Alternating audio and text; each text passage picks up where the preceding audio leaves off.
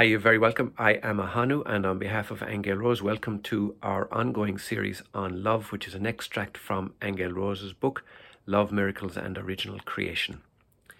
In the last episode, we asked and answered the question Is there an opposite to love? And in this session, we're asking How present is love in our world? Love is completely present in our world, but the ability to feel and actualize its presence and experience its power is determined by our own choices and beliefs.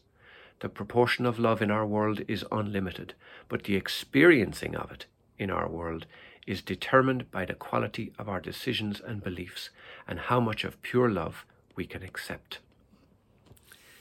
And because this is a short episode, I'm just going to tack in to the end of this another question that is what's the relationship between love and hate?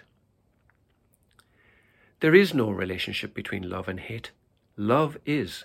We didn't say that love is the expression of everything. We said that love allows the expression of everything. Please look out for our next episode in this series, which is entitled Are Love and Hate Opposites? Until then, blessings from myself, Ahanu, and from Angel Rose.